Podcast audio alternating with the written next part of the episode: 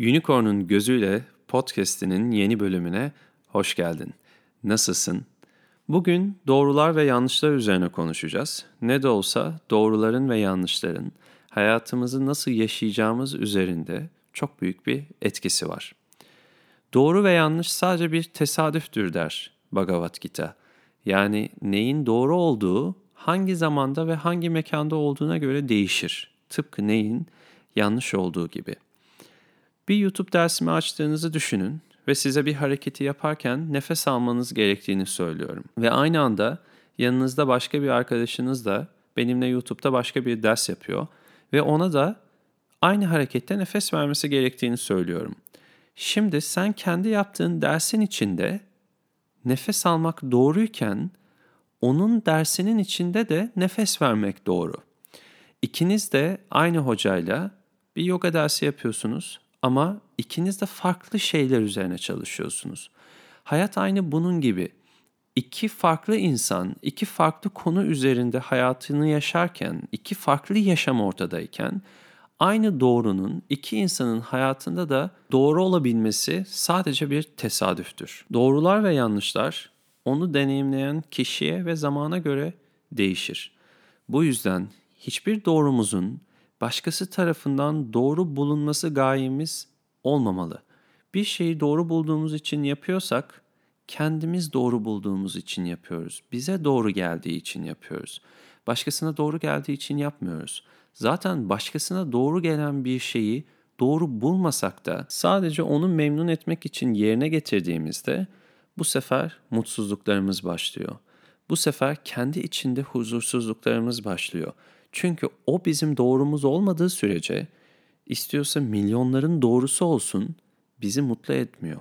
Çünkü mutluluğumuz başkalarının doğruları üzerinden çalışan bir şey değil.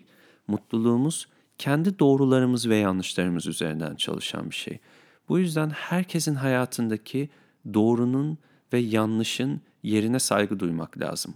Senin doğrun başkasına yanlış gelebilir. Buna saygı duymak lazım. Tıpkı başkasının doğrusunun da sana yanlış gelebileceği gibi. Buradan aslında şu konuya geçmek istiyorum. Kendini ispat etmek konusuna. Belirlediğimiz doğrular çerçevesinde kendimizi ispat etmeye çalıştığımızda aslında kendi doğrularımızın, kendi inandıklarımızın başkası tarafından kabul görmesini bekliyoruz. Oysa o doğrular sadece bize aitse ve sadece bu bedende bir anlamı varsa o zaman zaten bunun başkası için aynı anlamlar taşımasını beklemiyorsak neden ispat etmeye çalışıyoruz kendimizi? Neden haklı duruma çıkmaya çalışıyoruz? Neden yaptığımız şeye destek görmek için yaptığımız şeyin doğru olduğunu ispat etmeye çalışıyoruz? İspat etmek sadece insanın kendi içindeki yaşadığı çatışmayı ortaya koymasıdır. Başka hiçbir şey değil. Bu çatışmayı ortaya koyarak başkası üzerinden tezahür ettiriyoruz ki bu çatışmanın içinden nasıl çıkabileceğimizi bulalım diye. Aslında bir şeyi ispat etmeye kalktığımızda, kendimizi ispat etmeye kalktığımızda kendi doğrularımızı kabul etmeye çalışıyoruz. Kendimize kendimizi inandırmaya çalışıyoruz ve önce başkasını inandırmaya çalışıyoruz ki o inanıp inanmaması bizim hiç umurumuzda değil. Ona kendimizi savunurken, ona kendimizi ispat etmeye çalışırken kendimizi görelim, kendimizi keşfedelim, kendimizi idrak edelim diye. Yani aslında kendimizi ispat etmeye çalıştığımız hiçbir noktada doğrumuzu karşımızdakinin kabul etmesi umrumuzda değil. Kendi doğrumuzu kabul edebilmek için bu savaşa giriyoruz. Yoga'da biz hep şunu söyleriz. Ne yaparsan yap, kendini ispat etmeye çalışma. Doğru olmak zorunda değilsin. Bazen yanlış olmak da çok iyidir. Yanlış olmak zorunda değilsin. Doğru da olabilirsin. Kendini ispat etmeye çalışma. Neysen olsun. Kiminin doğrususun, kiminin yanlışısın.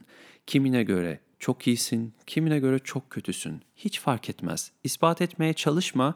Çünkü karşındakinin neye ihtiyacı varsa o seni öyle görüyordur, öyle algılıyordur. O o zamanda ve o mekandadır. Ama ispatı kendin için yapıyorsan başkasının üzerinden yapma. Otur meditasyona, tefekkür halinde bu iç çatışmanı gör ve doğrunu, yanlışını tekrar süzgeçten geçir. Çünkü başkasına ispat etmeye çalışırken harcadığın efordan çok daha küçük bir eforla meditasyon halinde, tefekkür halinde bu ispatı kendine gerçekleştirebilirsin. Neyi neden yaptığını, doğrunu ve yanlışını kendi içinde çok güzel analiz ederek hangi zamanda ve hangi mekandasın fakat kendini hangi zamanda ve hangi mekanda görüyorsun kolaylıkla ayırt edebilirsin. Çünkü bunu ayırt etmek için ihtiyacın olan şey o zamansız ve mekansız hale çekilmek. Yani meditasyon haline çekilmek. Başkasıyla yaptığın çatışmada aslında onun zaman ve mekan aralığıyla kendi zaman ve mekan aralığını çarpıştırarak yine o zamansız ve mekansız yeri bularak kendini süzgeçten geçirmeye çalışıyorsun. Yani karşındaki insanın mekanı ve zamanı senin zaman ve mekan gerçeğini sarstığı için doğrunu ve yanlışını gözden geçirebiliyorsun ve bundan dolayı aslında ispat etmek denilen şey başkası üzerinden kolaylıkla çalışıyormuş gibi geliyor. Ve günün sonunda bu ispatı gerçekleştirebildiğinde aslında olan şey o doğruya olan motivasyonunun artması ya da o yanlışa olan motivasyonun artması. Ve bu motivasyon sayesinde o doğruya sıkı sıkıya sarıldığında kendini tezahür ettirmeye devam ettirebiliyorsun. İnsanlar inançları uğruna neler yapabiliyor bir düşünsene. İnsanlar doğru bulduğu şeyler uğruna neler yapabiliyor? Yanlışları uğruna ne savaşlara girebiliyor? Hayata baktığında doğru ve yanlış çok büyük bir motivasyon. İnsanın doğru yolda olduğunu bilmesi, yapacağı şeyin sınırlarını ortadan kaldırırken yanlış yolda olabileceğini düşünmesi, yapabileceği her şeyi sınırlıyor.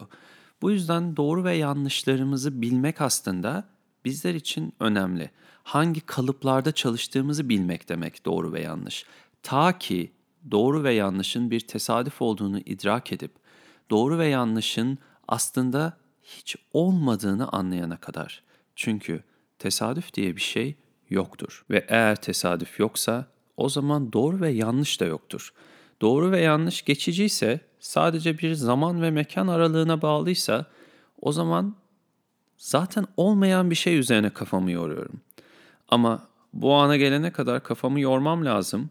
Çünkü darmayı yani kaderi gerçekleştirmek üzere o doğru ve yanlış kalıplarının içerisinden geçerek hareket etmem lazım. Bu hareketi gerçekleştirmem lazım ki dualiteyi idrak edebilip hayatın nereye doğru beni çektiğini görebileyim. Bunu şöyle düşünün. Doğru ve yanlış kalıpları Dharma'nın ok işaretleri.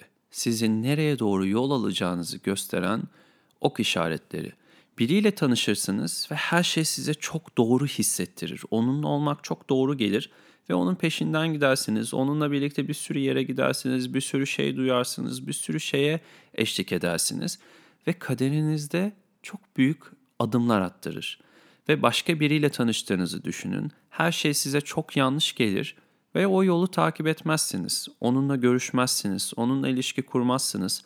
Çünkü o yol sizin darmanızda bir yere gitmiyordur. Yani o zaman henüz daha gelmemiştir. O mekanda buluşma zamanı henüz daha gelmemiştir. Bu bahsettiğim örnekteki iki kişi birbirinden daha değerli veya daha değersiz değil. Birisi sadece sizin kader yolunuzda ve kader planınızda yer alırken diğerinin sizin kader planınızla ilişkisinin sadece o kadar olmasıyla alakalı.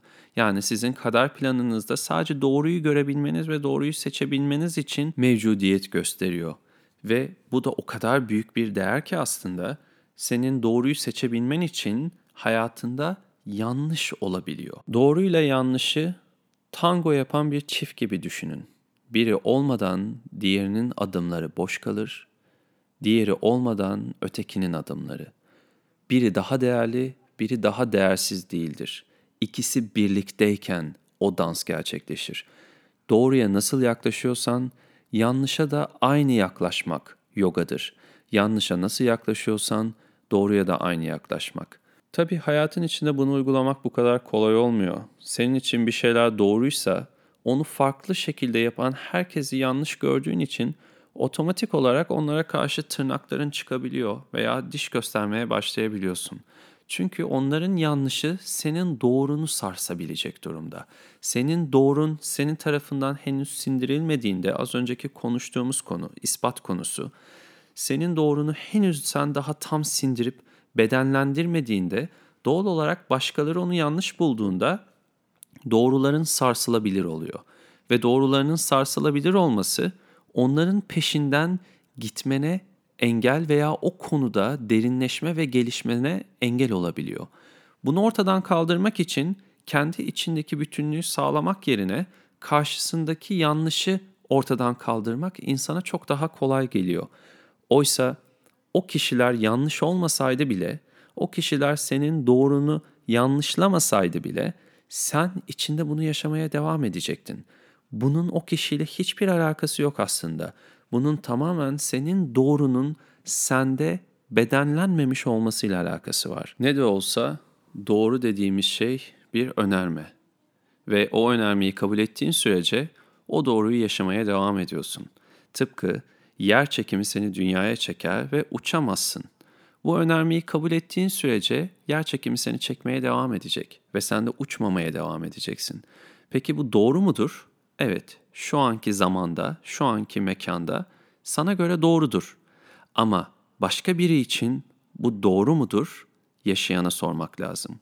Her önermeyi kabul edeceğiz diye bir şey yok. Kabul ettiğimiz önermeleri yaşamaya başlarız. Hayat zihnin tasarımlarından başka bir şey değildir ve zihnin tasarımları da bu önermelerle gerçekleşir. Ben sana artık uçabileceğini söylediğimde, yer çekiminin seni yerde tutabilecek kadar çekemeyeceğini söylediğimde, bu önermeyi kabul edersen ve benim bu söylediğimi doğru bulursan uçmaya başlayabilirsin. Ama bu önermeyi kabul etmezsen ve kendi doğrunla benim doğrumu çarpıştırırsan, benim yanlış olduğumu ispat etmek uğruna bu dünyaya sıkı sıkı adım basmaya devam edersin. İşte insanı en çok sınırlayan şey de bu doğrularına sıkı sıkıya tutunması.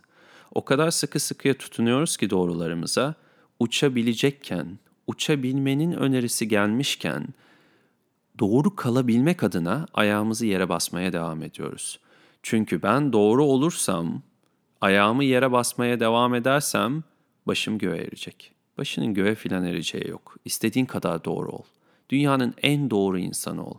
Başın göğe doğrulukla ermeyecek. Başının göğe ermesi için doğruyu ve yanlışı aşmak lazım. Doğrunun ve yanlışın kalmaması lazım. Ve bunun için doğruları bir bir yıkıp önce yeni doğrulara yer açmak lazım. Ve böylelikle doğruların değişebileceğini, gerçekliğin değişebileceğini idrak etmek lazım. Bu ortaya çıkan yeni doğrulara insanın direnç uygulayıp onları kabul etmeme sebebi bildiği bütün gerçekliğin yıkılacak olmasına karşı duyduğu korkular. Korkunun ne olduğunu hatırlayalım. Toprak elementi, köklenme ihtiyacı, bildiği gerçekliğin henüz hakkını veremediğinde otomatik olarak ona köklenme ihtiyacı ve onu terk etmeme ihtiyacı doğuyor. Hakkını verilmiş her doğru, her gerçeklik terk edilmeye hazırdır. Bu dünyaya yeterince bastığınızda, yeterince dünyanın sizi çektiğine inanıp bunun hakkını verdiğinizde artık uçmaya hazır hale gelirsiniz. Artık dünyanın sizi çekmek için de bir sebebi yoktur. Sizin dünyaya çekilmeniz için de bir sebep yoktur. Doğrunun hakkını verip tüm bedeninizde o doğruyu tezahür ettirdiğinizde artık o doğru sizin için doğru olmaktan çıkar ve sizin için o bedenlenmiş bir hale gelir.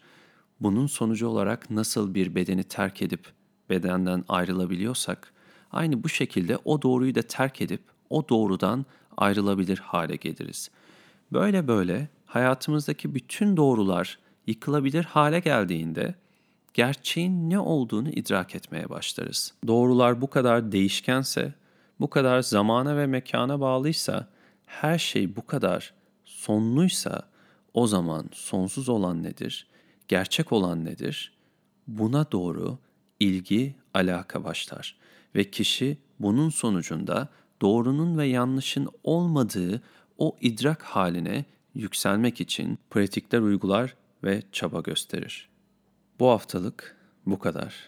Doğrunuzun ve yanlışınızın peşinden koşmadığınız, doğruyu darmanızda tezahür ettirdiğiniz, yanlışı darmanızda tezahür ettirdiğiniz ama o doğrunun ve yanlışın taraftarı olmadığınız, sadece onu bedeninize yani somuta getirdiğiniz günleriniz olsun.